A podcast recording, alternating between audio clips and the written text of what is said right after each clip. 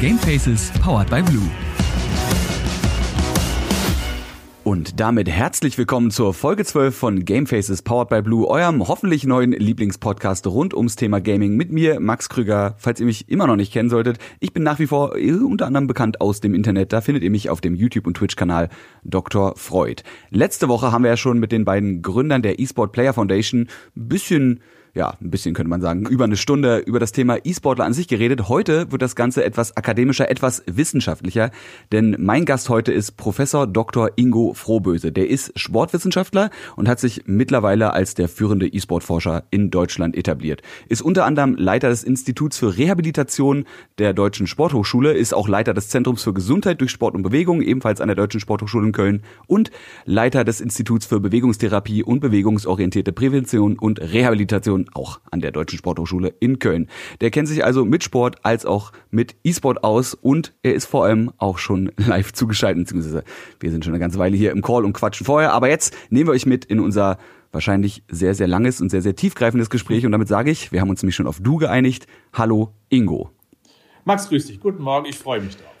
Ja, geht, geht auch direkt los. Wir fangen mal ein bisschen, ja nicht privater, aber wir, wir gehen erstmal über dich ins Thema rein. Du hast ja 1981, auch schon ein bisschen her, den zweiten Platz bei der 100-Meter-Meisterschaft, der Deutschmeisterschaft in Gelsenkirchen yeah. belegt. Dementsprechend weiß man, du hast anscheinend so einen kleinen Hang zum Sport und von da zum Sportwissenschaftler, der Schritt ist nachvollziehbar, glaube ich. Aber wie kommt man denn, wenn man Sportwissenschaftler ist, auf die Idee, dass man sagt, ah, ich möchte mich jetzt aber mit E-Sport beschäftigen? Ja, das kann ich mir vorstellen. Diese Frage bekomme ich auch immer noch gestellt. Nun bin ich ja auch nicht mehr der Jüngste, ich bin ja 64 oder fast 64. Und insofern ist das natürlich noch etwas abstruser, wie man da überhaupt kommt. Natürlich habe ich früher auch Pac-Man gespielt. Ich war auch Commodore 64 habe ich gehabt und Apple 2e und wie die so alle hießen. Also diese uralten Computer habe ich alle gehabt und habe damals auch gegamed, natürlich. Ich habe auch äh, die ersten Videotextspiele gemacht, wie Brick, The Brick. Auch das war so eine gewisse Affinität und das bedeutet, ich habe immer schon äh, ja auch die Technologie versucht, in mein Wohnzimmer hineinzulassen. Aber richtig zu E-Sports bin ich natürlich gekommen über meine Studierenden. Das muss man ganz klar sagen. Ähm, die sind ja natürlich auch relativ intensiv, auch gamingmäßig unterwegs. Und irgendwann standen natürlich welche bei mir vor der Tür und haben mir davon erzählt.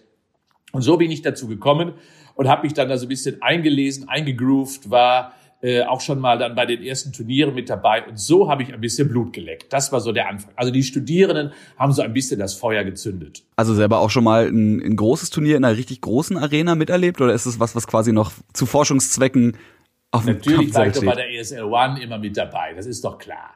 Da das heißt also, die Längstes Arena im Dunkeln zu erleben, wenn der Counter-Strike gespielt wird, ist vielleicht für einen Professor auch ungewöhnlich, aber das habe ich schon mehrfach erlebt und das ist natürlich ein Erlebnis. Vielleicht alle, alle meine allererste Konfrontation war, da wurde mir erzählt, da drüben von den Studierenden, da drüben auf der anderen Rheinseite bei uns von der Sporthochschule entfernt, liegt so irgendwie so eine ganz komische Halle, da passiert etwas. Und dann bin ich mit einem Kumpel von mir dahin gefahren und wir kommen eben dann bei der ESL damals, das war ein ganz kleines Stadion, das waren so die Anfänge der ESL dort drüben, komme ich da in einen Raum, da wurde gegamed, LOL, League of Legends. Und ich verstand natürlich gar nichts. Und das Turnier endete damit, dass Koreaner gewannen die damals schon mit einem Manager herumreist, Massage bekamen und, und, und. Und unsere deutschen Spieler, die lusten relativ weit ab. Aber das, was ich so ein bisschen erkannte, ich habe nichts verstanden. Man brüllte und jubelte, äh, obgleich ich nichts gesehen habe. Und das hat mich dann dazu veranlasst, mich etwas intensiver damit auseinanderzusetzen und auch zu erkennen, dass wir ganz früh eben dort bei den Koreanern sehen konnten, wie doch professionelle Systeme schon dahinter waren, haben mich sehr war begeistert, um zu sehen, aha, es gibt große Unterschiede noch, wie man an dieses Spiel herangeht, wie man an diesen Wettkampf herangeht. Und so habe ich mich dann mal eingelesen und erfahren, okay, in Deutschland oder auch international bis auf Korea ist noch nichts passiert, was Wissenschaft betrifft. Und so habe ich den Fuß in die Tür bekommen ist ja tatsächlich für mich auch so ein bisschen fraglich immer. Ich habe vor einer ganzen Weile mal so ein kleines Video-Essay gemacht, genau zu dem Thema, warum sind denn eigentlich die Koreaner oder die Asiaten zumindest früher so viel besser in Videospielen gewesen als wir. Das ist, müsste man jetzt groß ausführen, wenn man es kurz macht. Es ist halt einfach eine, ein soziokulturelles Ding. Videospiele sind natürlich gerade in Korea viel, viel, viel, viel näher an der generellen Public, wie sagt man, General Public, am, am Otto Normalverbraucher dran als bei uns. Heutzutage wird man manchmal immer noch komisch angeguckt, wenn man sagt, man spielt gern Videospiele in seiner Freizeit. Ja, und dementsprechend ist natürlich auch das Professionelle da viel früher dazugekommen. Finde ich immer ein bisschen lustig, weil Deutschland ja auch irgendwie so eine Sportnation ist. Ja, ähm, und da nicht die Besten sein zu wollen, aber gut, vielleicht, vielleicht kommt man ja. so auch äh, an die Politik ran, indem man einfach sagt, Leute, da gibt's andere, die sind besser als wir. Das kann ja wohl nicht sein. Aber da, aber genau da legst du den Finger auch in, in die Wunde. Wir sind ja schon in Deutschland äh, sehr traditionell durch die klassischen Sportarten geprägt. Und ihr könnt euch vorstellen, dass ich auch hier im Hause beispielsweise, als ich damit begonnen habe, äh, nicht auf offene Ohren unbedingt gestoßen bin. Wir sind ja eine Sporthochschule. Und die Sportdefinition einer Universität ist natürlich doch sehr stark durch körperliche Aktivität geprägt. Und da sehen wir ja immer noch, dass äh, gerade auch der Deutsche Olympische Sportbund bisher viele Jahre gebraucht hat, auch die Landessportbünde gebraucht hat, um sich überhaupt diesem Thema zuzuwenden, ein bisschen doch äh, sich zu öffnen. In den ersten Jahren habe ich wirklich nur die Türe vor der Nase zugeschlagen bekommen, egal mit wem ich geredet habe. Und das war mir dann immer doch zu blöd. Habe ich, okay, dann musst du mehr forschen, damit du die Menschen überzeugst. Denn wir wissen ja, dass es ganz schwer ist, Menschen, die aus dem klassischen Sport dann plötzlich zu überzeugen hin, auch dass das eine Wettkampfsituation ist, die sehr viel Nähe auch vielleicht zum Sport haben kann. Also wir sind in Deutschland immer noch nicht so weit, äh, in ganz Europa immer noch nicht so weit, wie die Koreaner, wo es doch zu einem Kulturgut geworden ist, dass man gamet und auch in die Bildung. Mittlerweile hat es ja Einklang gefunden und da brauchen wir noch ein paar Jährchen, bis das bei uns wirklich gegeben ist. Genau darüber haben wir letzte Woche auch geredet, wo dann die Diskussion so ein bisschen entbrannte, ob man denn überhaupt die, diesen Titel Sport also anerkannter vom Olympischen Sportbund oder von welchem Komitee auch immer überhaupt haben will als Gamer oder ob man sich nicht einfach sagt, wir haben hier was aufgebaut, egal ob das jetzt Sport genannt wird von irgendwelchen Leuten in irgendwelchen Komitees oder auch nicht, das ist so riesig, das kann eigentlich auch für sich selbst stehen. Aber wenn man es dann natürlich erforschen will und das an der Sporthochschule, muss man natürlich trotzdem gerade in deinem Fall gucken, wie man das da irgendwie unterbringt. Wie würdest du denn E-Sport definieren, wenn überhaupt möglich? Also ist wirklich sehr schwer zu definieren. Also wenn man dann die, die, sportliche Seite, wenn man das Gaming mal einfach doch auf den Sport erweitert, äh, da, dann ist das für mich wettkampfbetriebenes äh, Aktivsein an einer Konsole oder an einer Tastatur. Also wichtig ist für mich der Wettkampf, wichtig ist für mich das Training, die Zielgerichtetheit, den, den klaren Vorgang mit dem Ziel der Leistungsverbesserung und Optimierung und eben dann auch ein Ranking möglich. Das macht für mich letztendlich den digitalen Sport aus und den haben wir in vielen, vielen Varianten bisher schon vorliegen. Würdest du sagen, es gibt große Unterschiede zwischen einem E-Sportler und einem klassischen Sportler, wenn man jetzt, wenn wir jetzt direkt mal so in deine Forschung vielleicht auch reingehen, gerade im Training und im Trainingsverhalten? Nein, also also grundsätzlich muss ich wirklich sagen, und ähm, wir haben ja das Trainingsbuch E-Sport jetzt mittlerweile auch geschrieben, und wenn du das siehst, dann haben wir natürlich schon große Anleihen auch aus dem klassischen Spitzensport genommen.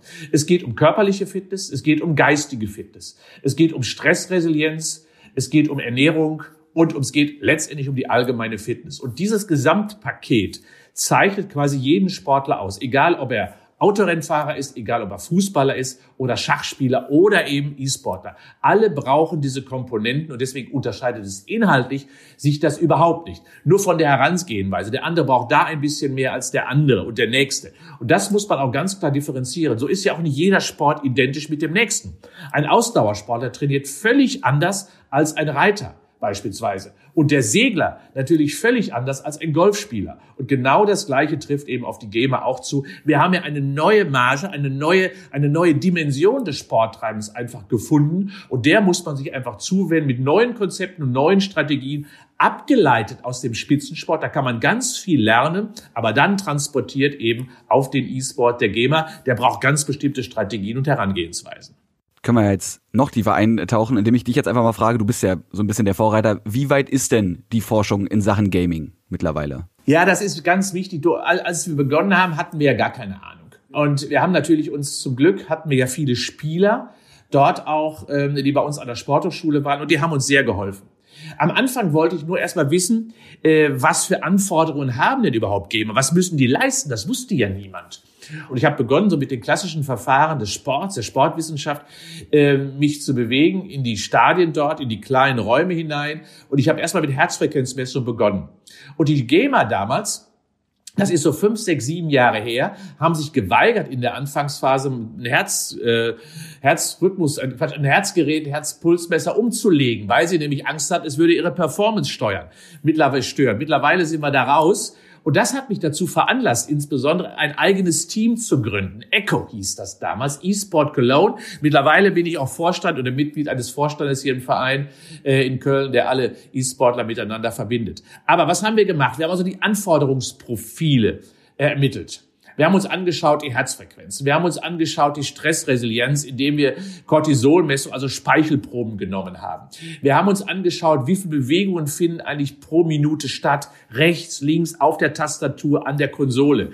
Wir haben uns angeschaut, wie ist letztendlich so ein bisschen die Konzentrationsleistung, wie ist die Aufmerksamkeitsleistung, wie ist die Augenbewegung, um Ermüdung stattfinden zu lassen.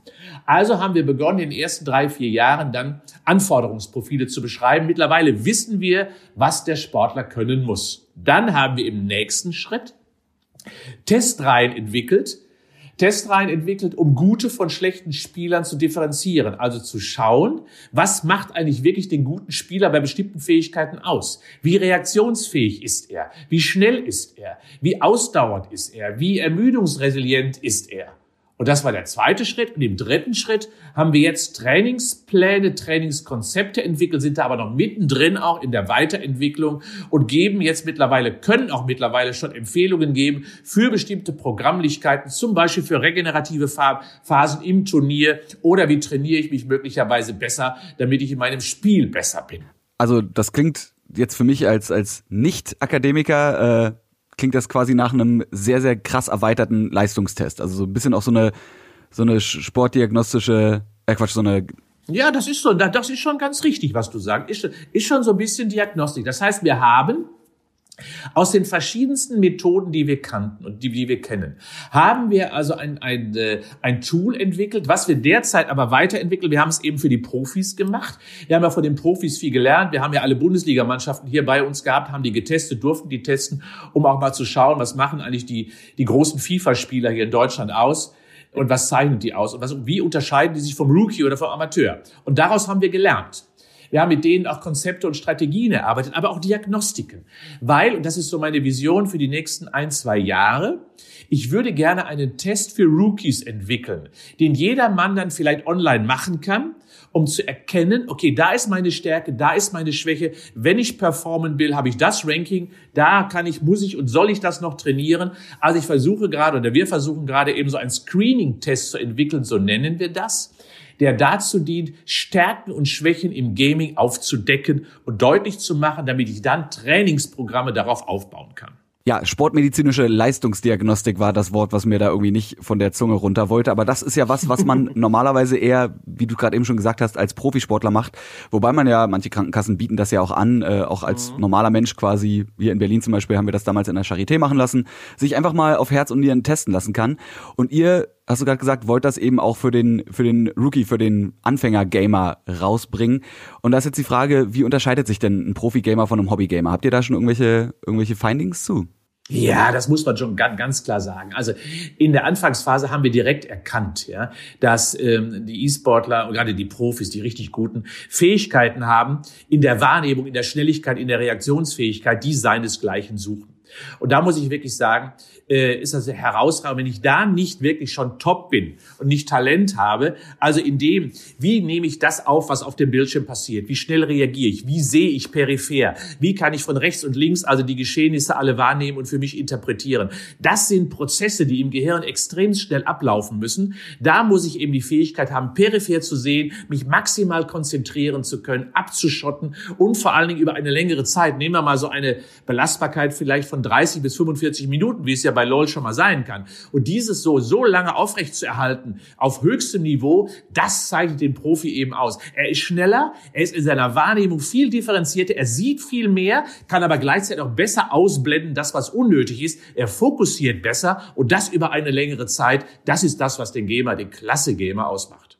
Du sagtest gerade Talent, weil ich musste gerade, wenn es so um so Tests geht, es gibt ja zum Beispiel Programme, ähm, wie AimLab. Das ist so ein Aim-Trainer, mhm. weiß nicht, ob dir der was sagt. Ja, Kennst du, mhm. da kann man, den kann man sich auch als normaler Mensch runterladen und der sagt einem dann, okay, dein Tracking-Aim, also das Zielen für die, die es vielleicht auch nicht wissen beim Podcast hören, mhm. dein Tracking-Aim, wie du quasi ein Ziel dauerhaft mit der Maus verfolgst, also immer probierst drauf zu bleiben, ist ganz gut, aber deine Flickshots, das heißt, mit einer schnellen Mausbewegung auf eine andere Stelle, eine präzise andere Stelle auf dem Bildschirm zu kommen, da musst du noch dran arbeiten. Sowas kann ein Computerprogramm ja mittlerweile ausarbeiten, weil mhm. das sieht ja, wo du klickst und wo du eigentlich klicken wolltest. Kann man ja. denn sowas wie periphere Wahrnehmung, äh, ja, Ver Gehirnverarbeitung pro Minute. Normalerweise spricht man im E-Sport immer von Actions per Minute, also wie viele ja. Tastenanschläge mhm. schafft so ein Spieler. Drei, drei bis vierhundert in der Minute stellenweise, das muss man sagen. Das ist schon echt zügig. Ja, gerade bei, gerade bei StarCraft-Spielern. Ja, das ist ja. völlig, völlig abgefahren. Aber kann man die nicht die nicht Tastenanschläge und die nicht ja die motorischen mhm. Fähigkeiten wie zum Beispiel Zielen, kann man die trainieren? Also Wahrnehmung, Verarbeitung von ja. Informationen, mhm. peripheres mhm. Sichtfeld. Geht das? Ja, hier kann man kann man, also das ist wirklich so, dass man Fähigkeiten, wir, wir arbeiten da, da mit bestimmten Tools auch, äh, wo man verschiedene Bälle verfolgen muss, die verschiedene Nummern haben, die verschwinden, die geschwind, verschiedene Geschwindigkeiten bekommen, die dann von rechts und links aus dem Raum herauskommen. Also es gibt verschiedene Fähigkeiten eben. Fokussieren und räumliches Sehen ist ein Unterschied, aber beides braucht man. Aber beides kann man trainieren und dementsprechend ja. Sehen heißt ja nur, mit dem Gehirn Signale aufnehmen und interpretieren und analysieren. Das heißt also, wenn ich mich mit der Wahrnehmung beschäftige, dann sehe ich ja nicht mit dem Auge. Das Auge nimmt ja nur die Information auf. Die gesamten Verarbeitungsprozesse finden ja im Gehirn statt. Und das bedeutet also Aufnahme des Reizes, Weiterleitung des Reizes, Interpretation des Reizes, Verstehen des Reizes, Lösung. Das ist das, was passieren muss. Und bei jedem einzelnen Schritt bei fast jedem einzelnen Schritt, außer bei dem Sehorgan, kann ich bestimmte Dinge trainieren, verbessern und optimieren. Und genau das ist das, was wir unter Trainingsaspekten machen wollen. Also die Interpretation, die Analyse der Information, die Schnelligkeit der Analyse und dann die Lösungsvariabilität, die ich dann erreichen muss. Das ist das, was einen guten Spieler auszeichnet und das ist trainierbar. Dazu kommt ja dann noch, wenn man das alles durch hat, dass man im jeweiligen Spiel auch noch auf die Situationen angepasst reagieren muss, weil was bringt es mir zu wissen, was ich jetzt sehe ja. und wie ich den verarbeiten will, wenn mir quasi das, das Umfeld, ja, es gibt, kennt man immer wieder Leute, die äh, in LoL zum Beispiel ihre ultimative Fähigkeit benutzen, obwohl drei Sekunden vorher ihr gesamtes Team direkt neben ihnen äh, ja, dem Erdboden gleichgemacht wurde. Das kommt dann alles noch dazu. Das ist dann wieder, das ist dann wieder der, der Aspekt, wo äh, wo es mehr, wo es mehr Schach als Fußball ist, ja, wo man eher genau. die Schritte vorausdenken muss, antizipieren muss, was der Gegner denn vorhat.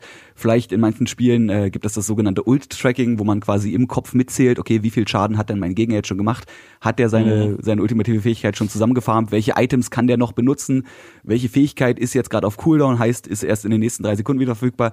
Das kommt ja noch alles dazu zu dem, was du gerade eben gesagt daran hast. Erkennt, hör mal, Max, und, das, genau, und daran erkennt man auch, was an Gehirnstrukturen beim Gaming alles unterwegs ist. Das heißt also, die, die, die gesamte zentrale Denkfabrik, die ist unterwegs. Ähm, und dementsprechend heißt das, je ökonomischer ich damit umgehen kann, umso besser kann ich die anderen Dinge wahrnehmen. Ein Beispiel. Äh, wenn ich dir jetzt sage, äh, hast du schon mal Eiskunstlaufen gesehen, Max? Wahrscheinlich ja. schon, ne? Also, wenn ich dir jetzt sage, unterscheide doch mal den Rittberger vom Tulip oder vom Flip oder vom, äh, vom von was weiß ich auch, wie die, wie die Sprünge immer heißen, da sagst du, was? Ich sehe immer nur Menschen durch die Luft fliegen und wieder landen. Und das liegt daran, dass du eben nicht differenzieren kannst und nicht genau weißt, wo du hingucken musst. Und genau das ist das, was einen guten Spieler ausmacht. Er sieht nämlich genau die Situation, die wichtig ist. Alle anderen blendet er aus. Und je mehr Informationen du quasi in die Gehirnfabrik bekommst, ohne sie auszublenden, blenden, umso schlechter bist du als Spieler. Weil du dann eben viel zu viel Informationen gleichzeitig in der Verarbeitung hast. Und das macht das Problem. Du musst in der Lage sein zu reduzieren, dich zu konzentrieren und fokussieren, trotzdem andere wichtige Dinge wahrnehmen, wie du gerade richtigerweise gesagt hast, um richtige Entscheidungsprozesse zu fällen und nicht irgendwie dann noch alles abzufeuern, wenn meine Mannschaft schon tot ist. Gibt's da heraus, also von, von euch bereits herausgefundene Archetypen, weil ich zum Beispiel weiß bei mir, ich spiele sehr viel Overwatch. Das ist ein sehr, sehr schneller, sehr, sehr mhm. bunter Shooter, wo natürlich andere Leute daneben stehen und sich denken, so wie kannst du überhaupt noch sehen, was da passiert? Und ich denke, für mich ist das mhm. vollkommen normal. Ich habe auch Audio-Cues, auf die man hören kann. Dann wiederum setze ich mich vor ein MOBA wie LOL und sag mhm. einfach, das ist mir einfach, verstehe ich nicht, das ist mir einfach zu viel. Das, da ist mir zu viel visueller Input auf dem Bildschirm Vielleicht ist es mir auch zu klein, ich müsste näher reinzoomen. Nein, es ist so. Bin ich, bin ich dann der, ja. bin ich dann der FPS-Shooter-Typ oder weil ich vielleicht auch ein anderes Verständnis von weiß ich nicht, Tiefensicht habe, weil mir das 3D vom, vom Shooter ist ja eine ganz andere Sicht als so ein Top-Down-Spiel wie zum Beispiel eben LOL oder, oder Dota. Habt ihr dahingehend schon was rausfinden können? Daran, daran siehst du das. Genau das ist das, was wir, was wir gerade machen. Wir sind da noch nicht ausreichend weit genug. Das, das muss ich auch wirklich sagen. Äh, wir sind, äh, da es ja immer wieder diese neuen Spiele gibt, natürlich noch in den äh, rudimentären, einfachen Strukturen immer noch unterwegs. Das heißt, wir, wir wissen schon, dass sich ein FIFA-Spieler von LoL unterscheidet, dass sich ein Counter-Striker natürlich auch vielleicht von einem StarCrafter unterscheidet, auch klar. Aber mehr wissen wir noch nicht so richtig exakt. Da müssen wir auch noch dran. Das Problem ist, und das vielleicht nochmal als Aufruf auch an euch, da draußen, die uns zuhören. Wir suchen immer Gamer und Spieler, die sich wirklich analysieren lassen, die sich von uns testen lassen, damit wir Erfahrungen kriegen, was macht den StarCrafter eigentlich aus? Ist es wirklich die Anzahl der schnellen Bewegungen oder ist es noch mehr? Was macht den Counter-Striker aus? Ist er unheimlich schnell in der Präzision oder was zeichnet ihn aus? Wir sind da schon schlau, aber noch nicht schlau genug. Und äh, aber daran siehst du schon, wir sind eben was diesen Sport betrifft, noch in der Anfangsphase der Analyse. Und genau deswegen hat es auch verdient, dieser Sport, etwas mehr Wissenschaft zu bekommen. Genau deswegen betreibe ich es auch. Erstmal haben wir begonnen, E-Sport als Gaming-Situation insgesamt zu betrachten. Jetzt sind wir schon differenzierter, aber immer noch in Kategorien unterwegs. Einzelne Spiele haben wir schon was von gelernt aber eben noch nicht ausreichend, um da entsprechend differenzierte Trainingsprogramme zu entwickeln. Aber wir wissen, dass viele Fähigkeiten sich einfach ähneln müssen und auch ähneln. Und genau dafür haben wir eben diese Talentsichtung jetzt gerade in der Erprobungsphase. Jetzt haben wir ja schon von äh, verschiedenen Titeln und verschiedenen äh, Spielegenres geredet, die ihr untersucht und die ihr weiterhin auch gerne mhm. untersuchen wollt. Hattet ihr bei den Tests, die ihr jetzt gemacht habt, schon irgendwelche großen Unterschiede merken können? Äh, weiß ich nicht, was Geschlechter angeht, was Alter angeht, was mhm. äh, eventuell auch Herkunft angeht. Man könnte ja eventuell auch sagen, dass jemand, der zum Beispiel mhm. Koreaner der, der zweiten Generation ist, also quasi in Deutschland geboren und deutscher Staatsbürger ist, aber Eltern hat, die noch aus Korea kommen, die vielleicht dann ein Mindset mitgenommen haben, noch aus ihrer Erziehung, was ja. dann wieder komplett anders wird, was sie unterscheidet von einem Michael Müller, dessen Eltern beide, nee, okay, also, ne, du, aber du weißt, was ich meine. Habt ihr, ja, seid ihr in die Richtung schon gegangen, dass ihr, dass ihr den, den Hintergrund ja. der Person mehr erforscht oder geht ihr erstmal wirklich nur äh, auf die, ja, auf die physiologischen Aspekte ein? Also ich habe, ich habe, ich, ich bin gerade gerade dabei, mir, mir einen Chinesen ins Team zu holen, weil ich vor den Asiaten einfach lernen möchte. Leider ist es auch total kompliziert, vielleicht für euch. Ich komme so unheimlich schlecht an die wissenschaftlichen Studien der Koreaner dran. Ja, die ich ja gerne lesen würde. Aber ihr könnt euch vorstellen, lesen ist natürlich nicht möglich für unsere Kulturkreise. Wir brauchen da jemand an der Seite und dementsprechend ähm, suche ich also gerade eben asiatische Gamer, die mir dann auch dabei helfen, das zu übersetzen. Und wir, wir, haben, wir haben gerade einen eben, der aus China kommt, der relativ nah möglicherweise an uns heranwächst. Aber jetzt nochmal zur Frage Differenziertheit. Äh, tragisch ist ja, dass die Mädels so wenig zu finden sind. Ich habe schon so viel Aufrufe gemacht, dass Mädels sich doch endlich mal melden sollen bei uns, weil ich würde gerne eine Kölner Frauenmannschaft im E-Sport endlich mal etablieren und einrichten. Muss man ganz kurz einwerfen, dass äh, die Playerbase von LOL aus den letzten Zahlen, die ich gelesen hatte, 50 Prozent weiblich ist. Ja, also dann her damit, kommt zu uns, lasst euch testen, kommt zu, wir brauchen Erfahrung. Also ich finde das super. Äh, weil, und jetzt kommt's dazu, ich bin mir fast sicher, dass bestimmte Fähigkeiten äh, die Mädels unter uns besser realisieren können als wir Jungs. Es gibt Feinfühligkeit, es gibt klare, klare Konzepte auch, die immer wieder dokumentieren, auch wissenschaftliche Studien, die dokumentieren, dass Feinfühligkeit, was den Mädels ja sowieso äh, uns grobschlächtigen Jungs immer weit voraus haben, auch im Spiel sich bei bestimmten Situationen deutlich besser ausprägt. Also ich glaube, dass es Geschlechtsunterschiede geben wird und geben muss auch. Für bestimmte Spiele sehe ich sogar deutliche Vorteile bei den Mädels. Allerdings eben brauchen wir dann noch mal ein bisschen mehr Daten. Alter auf jeden Fall ja. Es gibt große, große Altersunterschiede, insbesondere in den Fähigkeiten, wenn Re Reaktionen Schnelligkeit äh, zum Tragen kommen. FIFA kann man lange spielen, länger spielen, sehen wir ja auch aktuell. Da ist es vielleicht kein Problem, mit 28 oder 30 noch im Top-On zu sein. Aber bei LOL beispielsweise halte ich es für extremst problematisch, wenn man nicht frühzeitig beginnt, bestimmte Fähigkeiten zu entwickeln, zu erhalten und sehr schonend mit seinen Ressourcen äh, zu, äh, umzugehen, das über 25 auf einem hohen Niveau spielen zu können. Wir wissen, dass Reaktionsfähigkeit in bestimmten Art Fähigkeiten, zum Beispiel Schnelligkeit, Tastatur, Genauigkeit, Präzision miteinander zu verbinden, der Höhepunkt etwa zwischen 22 und 24 Jahren liegt. Aktuell.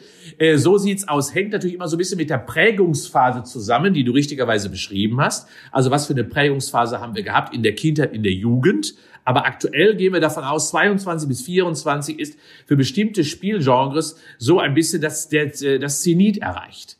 Und das bedeutet also, ja, wir haben kulturelle Unterschiede noch nicht richtig analysiert. Es gibt Geschlechtsunterschiede, bin ich ganz sicher. Und es gibt große Altersunterschiede. Und das ist das, was ich mir wünschen würde, dass wir Trainingsprogramme entwickeln, die auch ältere Spieler in die Lage versetzen, länger im Beruf Gaming möglicherweise zu bleiben. Denn wenn man mit 24 schon out ist, ist das doch viel zu früh für eine Karriere letztendlich, wenn man das ganze Leben möglicherweise darauf planen möchte. Ja, da müsste man dann äh, mit den mit den Jungs von der eSport Player Foundation zusammenarbeiten, die sich darum kümmern, dass man danach dann vielleicht als Coach, als Berater ja. oder vielleicht sogar als Trainer oder auch als Manager. Es gibt ja eine ganze Menge, eine ganze Menge äh, eSport Profis, die danach tatsächlich eine manageriale, wenn man das so sagen kann, äh, Karriere ja, eingeschlagen haben. Darf ich da auch mal den Finger in die Wunde legen? Das ist richtig so. Aber wir sehen ja bei, beim Fußball, was dazu führt. Man meint ja in der Regel, dass, äh, und ich möchte keine Namen nennen, dass nur weil einer Nationalspieler war, ist er noch lange kein guter Berichterstatter und schon gar kein guter Manager. Oder, und das sehen wir auch, und schon gar nicht ein guter Vereinspräsident. Ja, nur weil er letztendlich irgendwann mal gekickt hat. Also insofern, und das ist das, was ich der Branche, der äh, E-Sport-Branche auch aktuell noch vorwerfe, äh, so ein bisschen, es ist noch ein bisschen Inzucht alles, was aus der, was aus der äh, Szene kommt, ist erstmal gut und kann dann auch Funktionen und Jobs übernehmen. Richtig ist, dass man natürlich als dann Managerposten übernimmt, weil man ja viele Erfahrungen hat. Aber auch das muss man sagen, die Szene hat sich doch in, komplett in den letzten Jahren gedreht und verändert. Wir brauchen Trainer, die eine professionelle Ausbildung haben. Wir brauchen Führungskräfte in dieser Szene, die wirklich eine komplett professionelle Ausbildung haben. Und dabei ist der Hintergrund, ob sie nun Gamer waren oder nicht, auf einem hohen Niveau eher sekundär. In vielen Sportarten, in vielen Sportarten, in den meisten Sportarten, außer bei Fußball, ist es ein bisschen anders äh, stellenweise. Aber da ist nicht unbedingt zwingend notwendig, dass man ein hohes Niveau selber gespielt hat. Schauen Sie mal, schaut mal der Klopp. Der hat zwar Bundesliga gespielt, ja und, aber er war trotzdem keine nicht vorne in der Elite. Und das gilt für viele, viele andere Spieler auch, weil man braucht bestimmte Kompetenzen. Und dementsprechend heißt das, Branche, bitte E-Sportler, passt bitte auf, dass ihr nicht euch nur über Inzucht gegenseitig versucht zu befruchten. Nein, lasst äußere Informationen von außen kommende Informationen rein, damit die Qualität des Gesamtsystems schnell besser wird und nicht nur auf den alten traditionellen Fundamenten aufbaut ist ja wahrscheinlich auch gar nicht so unwichtig, um mal in die andere Richtung zu gehen. Klar, der E-Sport kann davon profitieren, eine, eine Kraft, ein Wissen von außen mit einzubringen. Andererseits möchte man ja auch die Liebe für den E-Sport und für Videospiele an sich an Leute bringen, die vielleicht eben Top-Manager sind, aber mit Videospielen nichts zu tun haben. Ich meine, je mehr Videospiele in die breite Masse der Gesellschaft vordringen, umso wahrscheinlicher ist es ja auch, dass man jemanden findet, der nicht nur einfach aufgrund seiner Ausbildung oder seines, seines Könnens ein Top-Manager ist oder ein Top-Accountant oder eben auch ein Trainer ist, weil er einen Trainerschein gemacht hat, sondern der gleichzeitig zufälligerweise auch noch in seiner Freizeit eben nicht nur gerne gelesen hat, äh, sondern eben auch vielleicht Videospiele gespielt hat. Na, das ist ja, das wird ja auch immer normaler. Du genauso wird das sein. Irgendwann wird, wird auch die Politik, die wird durch GEMA auch durchseucht sein, ist ja auch normal, ja. Und das ist ja das, was ich immer wieder sage. Bemühe dich gar nicht, Menschen zu überzeugen, die immer dagegen sind. Nein, warte nur darauf, bis sie ausgestorben sind. Äh, so muss man das ja vorgehen. den, den, den überzeugen, es, es ist so. Ja, du musst einfach warten. Ja, du, du, du kannst große Mauern nicht einreißen. Das, dann erledigt sich von ganz alleine. Ja, irgendwann sind Gamer in den führenden Positionen, dann wird das Ganze normal und das ist auch gut so. Ich sehe ich seh schon die, die nächsten äh, USA-Wahlpromo-Aktionen dann in 20, 30 Jahren. Da wird dann quasi einfach der, der Global Elite Rang, äh, Rang, der Global Elite Rang von Counter-Strike einfach noch dazu geschrieben. Und dann gibt's keine Montagen mehr, wie er Babys auf dem Arm hält und mit irgendwelchen Leuten aus der Arbeiterklasse einen Nagel in die Wand kloppt, sondern da gibt's einfach so eine richtig coole Frag-Montage. Ja? Und, und, und, das, und das war's dann. Das dann dazu. Ein schönes Bild. Ich würde nochmal zurückkommen, äh, ganz kurz zum Thema Geschlechterunterschied. Habt ihr da ja. aber auch einen physiologischen, weil du redest gerade darüber, das ging so um so ein bisschen, äh, ja vor allem das ja. Empathieverhalten. Das ist ja eher ein kulturelles Ding. Ne? Das hat ja an sich nichts mit, mit Frauen zu tun, dass die, also ich bin jetzt kein Biologe oder Wissenschaftler, aber so wie ich das mitkriege, auch wenn ich mit, mit Mädels spiele, ist es eher so ein Ding, dass man natürlich als Frau irgendwie mehr Empathievermögen hat, weil man als Mann im grob gesagt jetzt ne, dazu erzogen wird, so du bist der Mann, du kannst das einfach machen und wenn du jetzt reingehen willst, ja, und Schaden machen willst, dann hat die Frau gefälligst hinter dir zu stehen und dich zu heilen. Kriege ich leider auch ganz oft mit, auch bei äh, Bekannten von mir, die mit ihren Freundinnen mhm. zusammenspielen, wo es dann selbstverständlich ist, dass er spielt den Damage-Dealer und sie muss den Support spielen, weil ist halt so. Und dann siehst du mhm. sie aber mal ganz kurz auf einer Fragger-Rolle und denkst dir so, du hast ein viel besseres Aim als dein Freund. Warum, warum ja. zur Hölle spielst du jetzt eigentlich Support? So, das ist doch verschwendetes genau. Talent ist eine groß, also da machen wir jetzt einen Riesentopf auf, äh, was, ja, was, ja, ich weiß, was du ne? meinst soziokulturell, ich sage dieses Wort so gern. Ich habe das ja vorhin auch schon mal von Prägung gesprochen. Na, natürlich ist es so, da, dass wir Jungs manchmal anders geprägt werden und die Mädels ja auch. Es gibt da einfach auch in Deutschland immer eine kulturelle Prägung, die ist sicherlich auch zu durchbrechen, die, die Sinn machen, aber auch sicherlich teilweise unsinnig sind. Das Fass möchte ich auch nicht aufmachen. Aber es gibt auch physiologische Gründe, warum äh, höhere Sensibilitäten, also nicht nur Empathie, sondern auch höhere Sensibilitäten bei den Mädels nachgesagt werden können. Es gibt, das wissen wir, auf jeden Fall, was das Nervensystem betrifft, Unterschiede. Es gibt, was das Hormonsystem betrifft, Unterschiede, wie wir alle wissen. Es gibt, was die Aufnahme von Informationen und die Differenziertheit und auch die intellektuelle Durchdringung gibt es, was das Gehirn betrifft, strukturelle und selbst anatomische stellenweise Unterschiede. Und die führen in der Regel zu unterschiedlichen Ergebnissen. Ja? Und das bedeutet, dass wir zum Beispiel, nehmen wir nur mal die Rezeptorentätigkeit, also die Aufnahme von Informationen über die Tastatur oder die Maus beispielsweise oder die Konsole. Wir davon ausgehen, dass bei filigranen Aufgaben, bei feinfühligen Dingen, nehmen wir das Thema Präzision, Mädels möglicherweise, wie du richtigerweise gerade schon mal beschrieben hast, vielleicht deswegen besser sind, weil sie die höheren Kompetenzen mitbringen, weil sie die bessere morphologische Ausstattung haben und dementsprechend gegenüber uns grobschlächtigen Jungs deutliche Vorteile mitbringen. Sie sind nur nicht durch die Prägung an die Oberfläche gedrungen und dementsprechend heißt das, lassen wir die Mädels erstmal genau sich entwickeln wie wir Jungs, dann müssen wir uns wirklich in Acht nehmen, ob wir bei bestimmten Dingen dann die vielleicht doch nicht ins Hintertreffen geraten. Ja, oder man hat dann irgendwann einfach Mixteams. Ja, ne? ich meine, es gibt genau. bestimmt, es gibt auch auch Männer mit, äh, es gibt grobmotorische Frauen und genauso gibt's Männer, die die, die filigransten ja, genau. Fingerfähigkeiten haben können. Aber ja, das war jetzt die Frage, ob es da einen, ob es da einen Gros gibt zu sagen, wenn man jetzt nicht die Ausnahmen nimmt, kann man im Groben schon sagen, es gibt auch da irgendwie physiologische Unterschiede. Aber ja, dann meine ich, dann soll man doch einfach ein Team so zusammenstellen, dass am Ende jede Person das macht, was sie einfach am besten kann. Sei es, äh, weil es motorisch ebenso ist, sei es, weil die Psyche anders gepolt ist oder weil die Prägung anders war. Aber wie gesagt, dahin ist ein großes Fass und dahin, dass äh, auch Frauen Videospiele spielen können. Wir sind auf dem Weg dahin, aber da ist noch ein bisschen Arbeit zu machen. Ähm, Grüße gehen ja. raus an alle meine männlichen Gamer-Kollegen, die sich jetzt äh, angesprochen fühlen. Ja, aber, aber, es, aber schau mal, es, es gibt ja ganz wenig Sportarten, wo das leider schon möglich ist. Im Segeln ist es gang und gäbe. Ja, Frauen und Männer mixed, Frauenteams sind dabei. Im Reiten ganz klassisch immer auch Männer und Frauen gemeinsam im Wettbewerb, auch gegeneinander im Wettbewerb.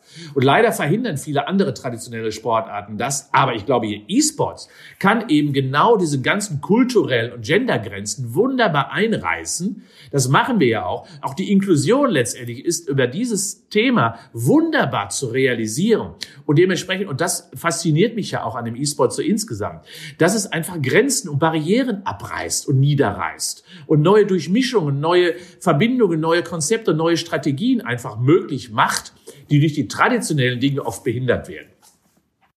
Das ist, das ist, ich wollte gerade sagen, das ist ein schönes Schlusswort, aber wir sind noch lange nicht am Schluss. Wir haben noch eine ganze Menge Zeit zu quatschen. Aber, das aber es war ein, war ein schöner Satz. Ja, ich bin, äh, wie gesagt, ich bin auch großer Fan von Vermischung, klingt immer so weird, aber ja, äh, man, man sieht es, äh, um mal kurz aus meiner Expertise, wenn ich das so nennen will, äh, zu reden, äh, wenn man sich die Overwatch League anguckt oder generell die, die Overwatch Turniere, in denen die NA-Teams, wie es ja so oft ist, tierisch abgestunken haben, ähm, gegen die ganzen koreanischen und chinesischen Teams und auch die japanischen Teams, einfach weil das eben ein ganz anderes Mindset ist, was man eben in Korea hat. Und wenn man sich sowas ja, aber, aber, aber, aber, auch angewöhnen kann, ne? Ich muss da noch mal eben kurz rein. Wir, wir, wir haben ja die Koreaner auch beobachtet. Aber die haben natürlich auch eine ganz andere, leider, Umgang mit den Schätzen und mit den Persönlichkeiten. Wie sieht's da aus? Eine Herbergsmutter, elf Jungs oder Mädels zusammengefercht irgendwo in der Baracke. Dann wird morgens um acht Uhr gegamed bis nachts um zwei äh, und die Herbergsmutter bekocht und das war's. Drilling, Drilling, Drilling. Das heißt, bei all jenen Spielen, die extremst darauf fokussiert sind, dass gedrillt wird, dass bestimmte Strategien einfach gelernt, gelernt, gelernt werden. Da sind die Koreaner und Asiaten deswegen, weil sie eben, ja, drei kommen schon durch, die anderen fallen einfach runter, Pech gehabt. So gehen sie einfach mit ihren Menschen um. Das ist bei uns ethisch, moralisch nicht vertretbar. Wir haben andere Werte als die. Und das bedeutet also, dass wir auch ganz anders an das Gaming und das Training herangehen müssen.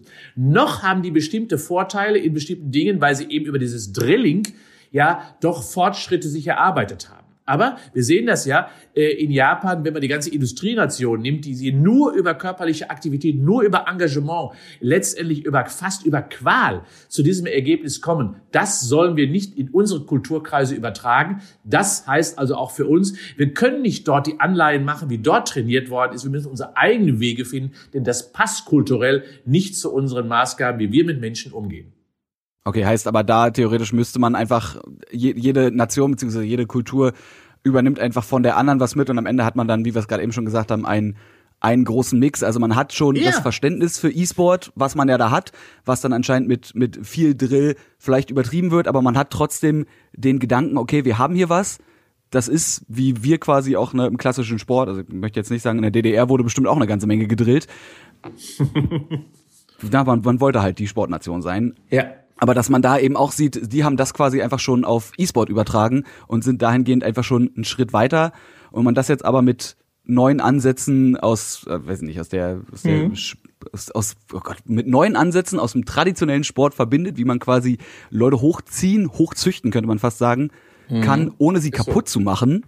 Ja. ja. Also professionelle, professionelle, äh, professionelle Unterstützung, die aber eben nicht zum Burnout mit 22 führt um so also quasi einen E-Sportler zu haben, der möglichst lange nicht nur Spaß, sondern auch Erfolg an seinem Sport hat. Ganz genau. Das, das muss das Ziel sein. Das heißt also, wir sollten ja Menschen zum lebenslangen Aktivsein betreibe, bringen und, und zum Zweiten eben auch ihnen möglichst lange die Karriere ermöglichen. Und nicht nach einem halben Jahr. Du siehst doch vielleicht, wenn, wenn, wenn du die LOL-Teams dir zum Beispiel von den Koreanern anschaust, wie jung die sind, aber mit 22 findest du sie nicht mehr. Und du siehst ja auch in den ganzen Foren und hörst du ja auch, über welche Probleme die berichten. Über Schulter, äh, über Schulter-Nackenprobleme, über Handgelenkprobleme, über Ellbogenprobleme. Das darf eben nicht sein. Wenn man vernünftig mit den Menschen umgeht, dann passiert das auch nicht.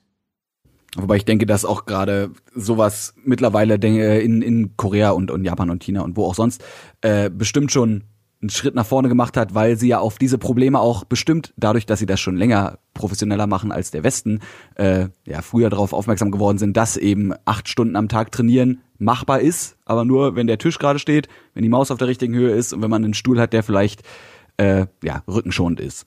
Habt ihr denn bei euch oder generell in der Wissenschaft schon Konzepte erstellt, wie man eben gerade so auf Nachhaltigkeit und Prävention abzielen kann? Also, dass ihr jetzt schon Pläne habt, ist natürlich blöd, ne, weil ihr noch nicht so lange forscht, aber dass ihr Pläne habt, wie man möglichst lange eben gesund ja. zocken kann? Also das hast du ja gerade auch schon mal wirklich an, angesprochen. Es ist ein Lebensstil. Und wenn du das von den anderen Profisportlern ja kennst, dann äh, ist es so, dass mittlerweile die Trainerbänke ja immer länger werden wenn du äh, Liverpool oder Bayern München dir betrachtest, die es ja echt sehr professionell betreiben im Fußball, dann sitzt da ein Mentaltrainer, eine Ernährungsberaterin, ein Psychologe, äh, ein Anti-Aggressionstrainer und, und, und. Äh, und daran erkennt man schon, ja, wenn man Leistung erbringen möchte, gehört ja erstmal eine grundsätzliche Performance überhaupt äh, aller motorischen Grundeigenschaften, Kraft, Beweglichkeit, Koordination, Schnelligkeit, Ausdauer dazu. Das ist das Mindeste.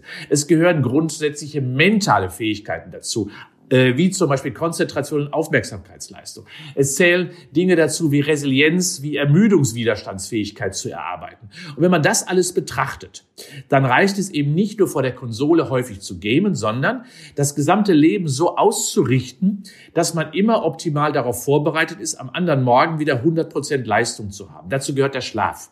Dazu gehört die Ernährung. Dazu gehört die körperliche Aktivität und das Training. Und dazu gehört das Training vor der Konsole oder der Tastatur. Das sind die Mindestanforderungen und alle müssen gleichzeitig gleichberechtigt in den Blick genommen werden. Denn wenn man wirklich eine langfristige Karriere anstreben möchte, dann muss man als allen Punkten arbeiten und nicht nur an dem einen. Das äh, mit dem mit dem Anger Management fand ich gerade mit noch am interessantesten. Ähm, also hast es gerade gesagt, man, die, die Trainerbank wird immer länger, man muss eben einen Ernährungscoach, einen, einen Fitnesscoach, einen Mental Health Coach haben und eben ja. auch äh, Leute, die für, für Wut zuständig sind. weil da gab es eine, eine ganz interessante Story, da gibt es ein sehr gutes Video von The Score Esports, ein äh, Doku-Kanal auf YouTube, den ich hier eben übrigens mhm. ans Herz legen kann. Da ging es um Astralis, das ist ja eins der Top Counter-Strike-Teams äh, überhaupt. Ja, ja. Ähm, und die haben zu einem bestimmten Punkt sich einfach einen Trainer mit dazu genommen, der wirklich nur quasi dafür da ist, um das Team tilt-proof zu machen. Äh, tilt-proof. Jeder kennt's von uns. Irgendwann ist äh, im Gaming der Moment erreicht, wo man so entnervt ist, weil man vielleicht einen blöden Teammate hatte oder weil man doch vielleicht dreimal den gleichen doofen Fehler hintereinander gemacht hat. Und dann, äh, wie man so schon sagt, dann tiltet man aus dem Leben raus und dann ist die Nummer mhm. eigentlich durch. Dann kann man noch so versiert sein, noch so motorisch begabt. Wenn das Gehirn dann einfach durch ist, weil man nur noch damit beschäftigt ist, sauer auf sich selbst und sauer auf die ganze Welt ja. zu sein, dann braucht man quasi eben nicht nur jemand, der ihm sagt, du, dein Aiming ist heute off, sondern auch jemand, ja. der ihm vielleicht, sei es mit Meditation oder auch einfach nur einer simplen Atemübung, hilft, wieder runterzukommen. Also ja. man muss immer, immer spezifischer werden. Hast du eine Idee, wo es noch hingehen könnte? Also was so die nächsten, die nächsten Trainer sein könnten oder die nächsten Menschen, die auf diese Bank raufrutschen? Ja, also, also ich, äh, die Neuroathletiktrainer mittlerweile auch immer mehr. Die Neuroathletiktrainer, die kommen aus, auch aus dem Spitzensport, also klassischen, was machen die? Die vereinen letztendlich ja alles, das gesamte Nervensystem und die Verarbeitung von Gehirninformationen hin in eine motorische Aktivität. Das heißt also, das war diese Live Kinetics, das war so, der, so, so ein bisschen der Anfang. Ich weiß nicht, ob ihr das kennt, Live Kinetics, das arbeitet man mit Bällen, wird wahrnehmungsgestört dabei, arbeitet asymmetrisch dabei, von der Geschwindigkeit sehr unterschiedlich. Das heißt, man stellt sehr unterschiedliche Anforderungen an das zentrale Nervensystem. Und da wissen wir mittlerweile, dass man das wunderbar noch trainieren kann.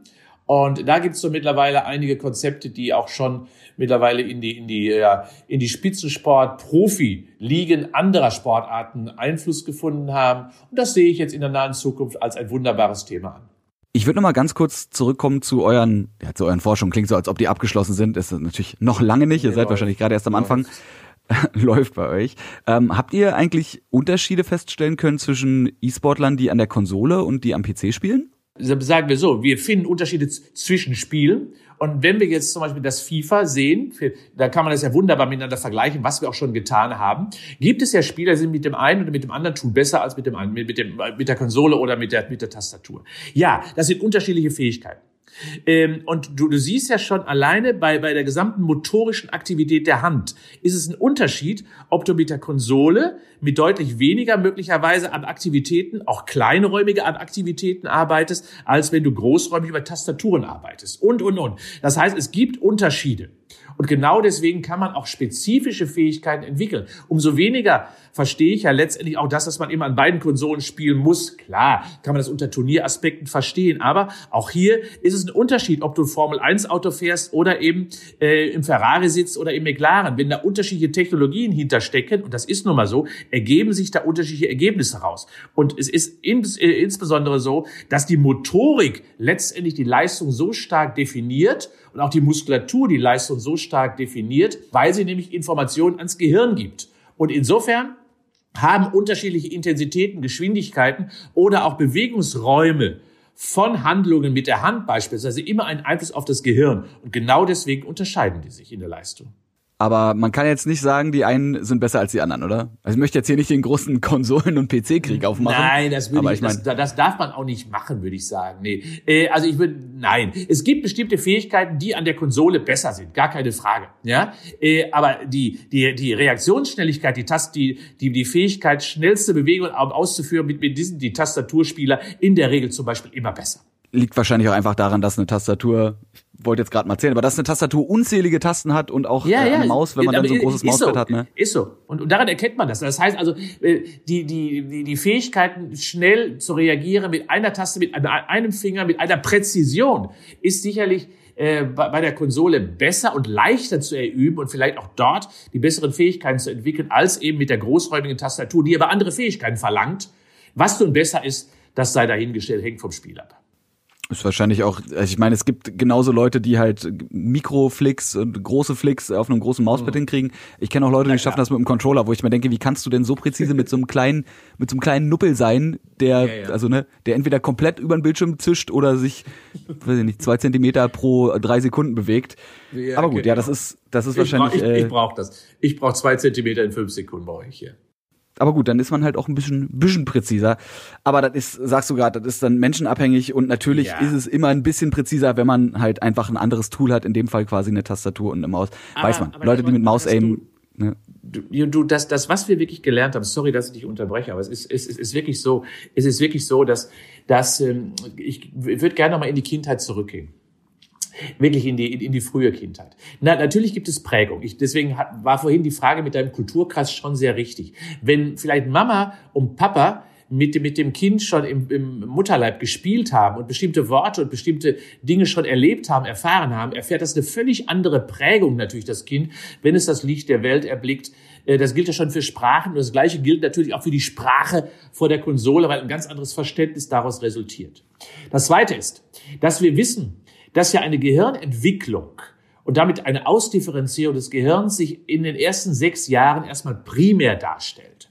Das heißt also, die prägenden Phasen, um bestimmte Prozesse im Gehirn überhaupt einzuleiten, anzuleiten, wirklich zu entwickeln, da sind die ersten sechs Jahre schon mal wichtig. Also da eine frühe Konfrontation zu erreichen mit bestimmten Dingen, die später an der Konsole, an der Tastatur wichtig sind, macht hier schon mal Sinn. Und dann in der Phase danach kommt es ja dann zu einer Lernphase, so zwischen sechs und zwölf, ganz grob, die wir die Phase des besten motorischen Lernens beschreiben. Und wenn ich da nicht lerne, bestimmte Fähigkeiten variabel einzusetzen, zum Beispiel wenn ich nur mit der Konsole gearbeitet habe, wird es mir später unheimlich schwer fallen, motorisch das zu übertragen auf die Tastatur. Ich beherrsche zwar das Spiel, aber die Differenzierung gelingt mir dann nicht mehr, weil ich eben in bestimmten wichtigen Lernphasen und die gibt es nun mal im Leben, in der menschlichen Entwicklung, es versäumt habe, das mit zu entwickeln und genauso auszubauen. Also heißt es auch hier, nochmal über die Lebensspanne betrachtet, einfach auch nochmal Programme aufzulegen, um später dann wirklich zu einem guten Spieler zu kommen, wie es andere Sportarten ja auch schon machen. Das ist sehr gut. Diesen Part des äh, Podcasts werde ich mir jetzt ausschneiden und irgendwie einrahmen. Denn wenn mich das nächste Mal jemand vollflamet, warum denn mein Aiming so furchtbar schlecht ist am PC, dann kann ich einfach sagen, du, ich war früher ein Konsolenkind, ja. Also ist halt wirklich so, ich war, ja, ich war so, früher so ein so. Nintendo-Konsolenkind ja. und ich habe meinen ersten PC, weil ich dann auch irgendwie erst auf Macintosh gelandet bin, meinen ersten PC hatte ich mit 23, ja.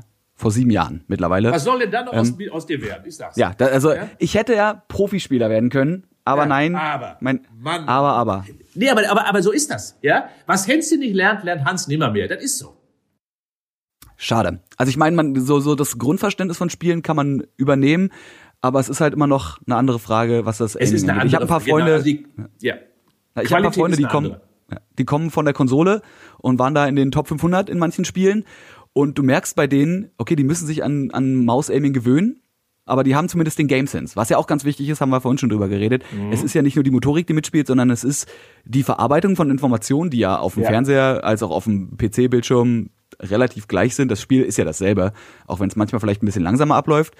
Und der Game Sense, also quasi die, das, das Vorausahnen, was der Gegner als nächstes tun wird, das ist ja dasselbe. Muss man also quasi nur gucken, dass man dann mehr, ja, mehr Training äh, in die motorischen Fähigkeiten einfließen ja, lässt. Habt ihr denn generell da kommst dann du eben an die Grenzen. Da kommst du ab einem gewissen Alter eben an, an die Grenzen, weil eben bestimmte Dinge dann nicht mehr aufgeholt werden können. Ja, das ist einfach so. Da kannst du zwar dann noch unheimlich viel über Drilling, über bestimmte Dinge einfach probieren, das dann einzuüben, aber ähm, es wird schwerer werden, das wirklich zu erreichen, das Niveau zu erreichen, was du in den ersten Jahren, in den prägenden Phasen vergessen und verloren hast. Das heißt also, die einzige Chance, wie ich jetzt mit 30 noch zum Pro-Gamer werden könnte, ist, indem ich äh, mich am Tag sechs Stunden hinsetze und stupides Aim-Training mache. Das wäre fast die eine einzige Lösung, aber auch da wirst du vielleicht immer an deine Grenzen kommen. Aber das ist die einzige Chance, ja, die du dann hast. Ähm, das okay. heißt, da musst du ein bisschen Drilling, aber das macht ja keinen Spaß, ja. Nee. Dann, dann ja. gucke ich wahrscheinlich einfach weiter in meiner, in meiner mittelguten Elo rum und, äh, und freue mich, dass ja. ich überhaupt ab und zu mal was reizen kann. Aber das wäre nämlich die Frage gewesen. Habt ihr, habt ihr schon so, ich meine, muss man, muss man ja für jeden Menschen, für jeden Spieler ähm, einzeln machen, aber habt ihr so generelle Trainingsempfehlungen oder ist das eigentlich gar nicht möglich, weil jedes Spiel und vor allem jeder Mensch, der dahinter steckt, dann eben auch mit Alter und, weiß ich nicht, physiologischer Ausrichtung anders ist? Also kann man überhaupt eine generelle Trainingsempfehlung aussprechen? Wir in Köln sagen ja, jede Jack ist anders. Und das ist auch so. Und gerade aufgrund der, der Vielfältigkeiten natürlich der unterschiedlichen Spiele und Genres natürlich sowieso auch. Aber wir haben natürlich einigermaßen grundsätzlich äh, klare Hilfestellungen, Regeln. Das, was wir den Gamern immer nur mitgeben können, ist ein Blumenstrauß. Wir haben also ja das Buch geschrieben, wie du zum Top-Gamer wirst. Und darin findest du eben für bestimmte Baustellen, wie die Ernährung, wie deine körperliche Fitness, wie deine Brain Fitness, wie dein Reaktionsvermögen, wie deine motorische Feinfühligkeit, deine Sensibilität für, für bestimmte Präzisionsaufgaben. Da findest du Programmlichkeit und Hinweise, wie man das möglicherweise optimieren kann.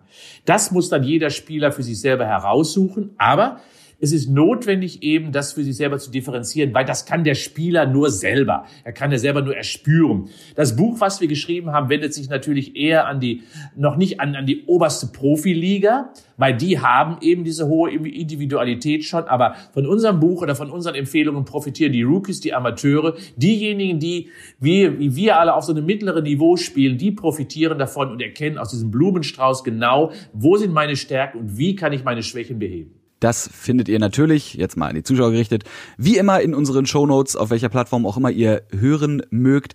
Wir schreiben euch ja immer alles zusammen, zumindest kurz zusammengefasst, was hier im Podcast so erzählt wird. Und da gibt's dann natürlich auch Links eben auch zum Buch, wie du zum Top-Gamer wirst, falls ihr euch da mal reinlesen wollt und äh, vielleicht denkt, okay, ich bin, ich bin noch nicht so alt wie der Frodo, ja, wie der Max, äh, eventuell kann ich es noch schaffen.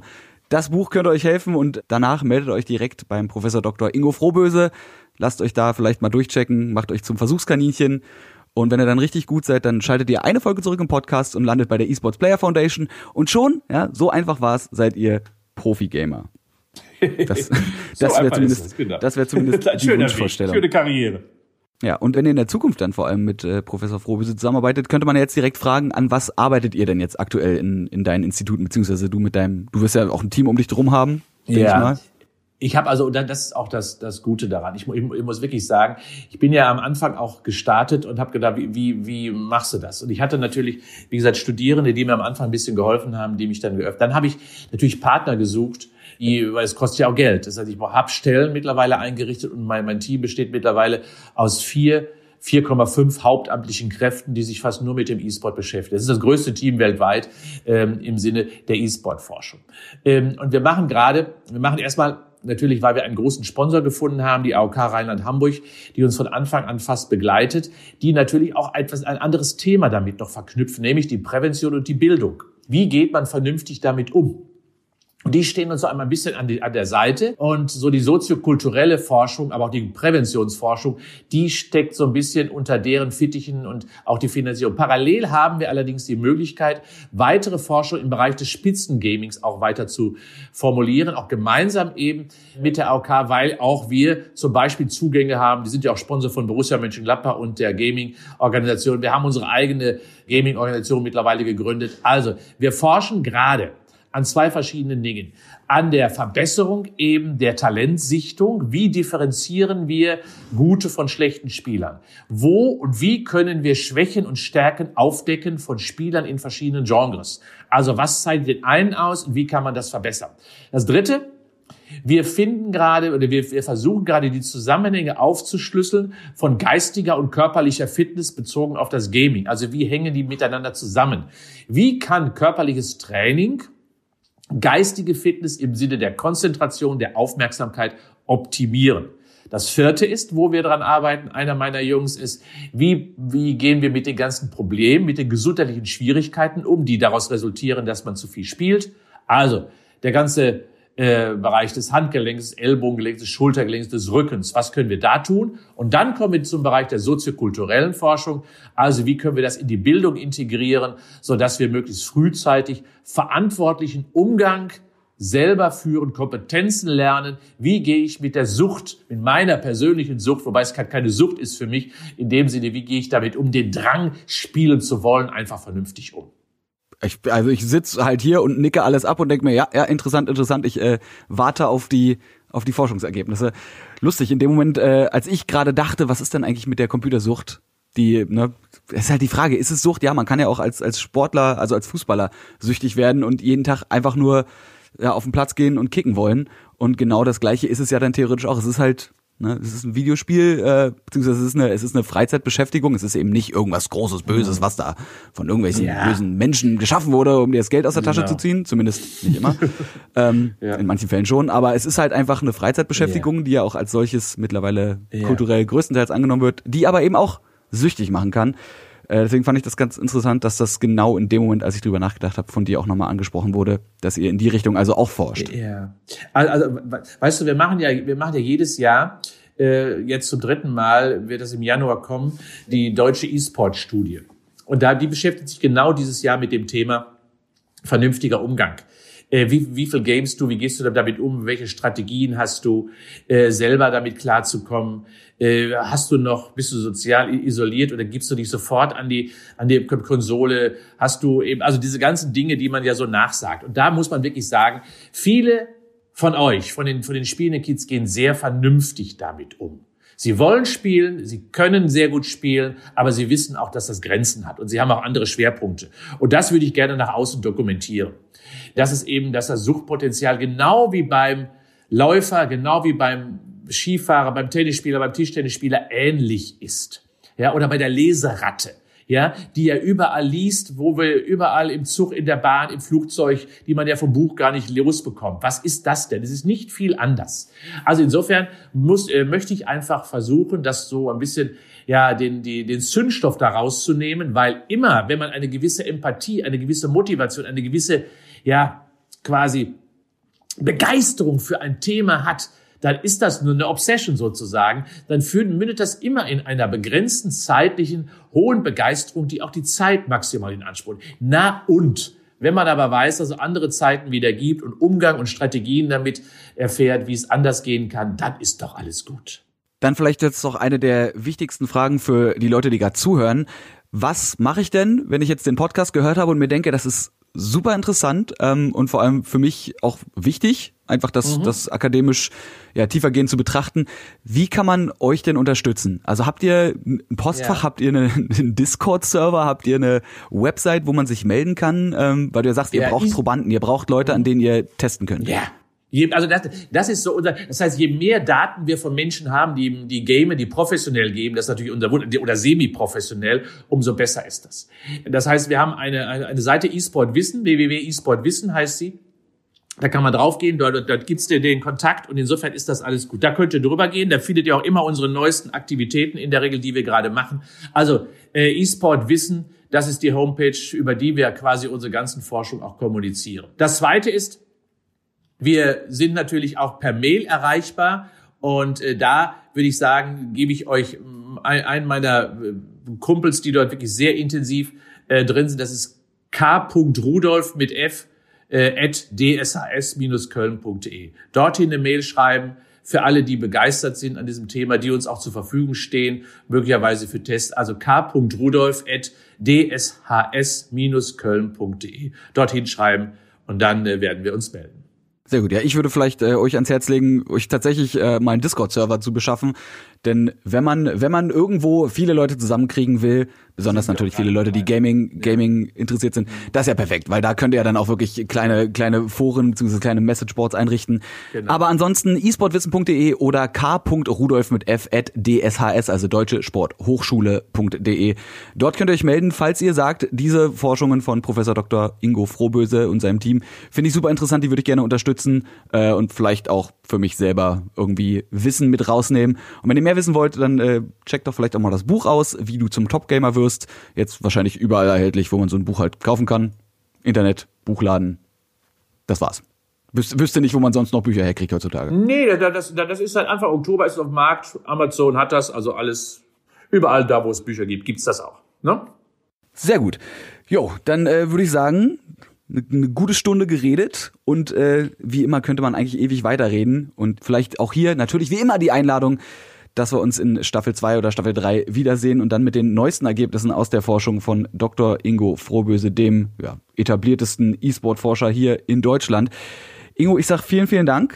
Sehr gerne und ich freue mich, dass wir, dass wir das auch artikulieren können. Denn mir, mir liegt wirklich sehr am Herzen, dass E-Sport und Gaming eine wissenschaftliche Fundament, deutlich besseres wissenschaftliches Fundament bekommen. Haben wir noch nicht, da sind wir dran. Und wenn ich das dann demnächst nochmal mit euch bereden kann oder vielleicht in die Welt hinaustragen kann, dann bin ich gerne mit dabei. Das äh, finde ich ein super Schlusswort. Dabei würde ich es belassen. Ich sage vielen Dank fürs Zuhören an euch da draußen. Wenn ihr mehr folgen wollt, dann wisst ihr wahrscheinlich, wo es die gibt. Klickt euch durch und wir sehen uns dann nächste Woche wieder zu Game Faces Powered by Blue. Danke fürs Zuhören. Ingo, danke fürs dabei sein und schönen Tag noch. Danke, ciao.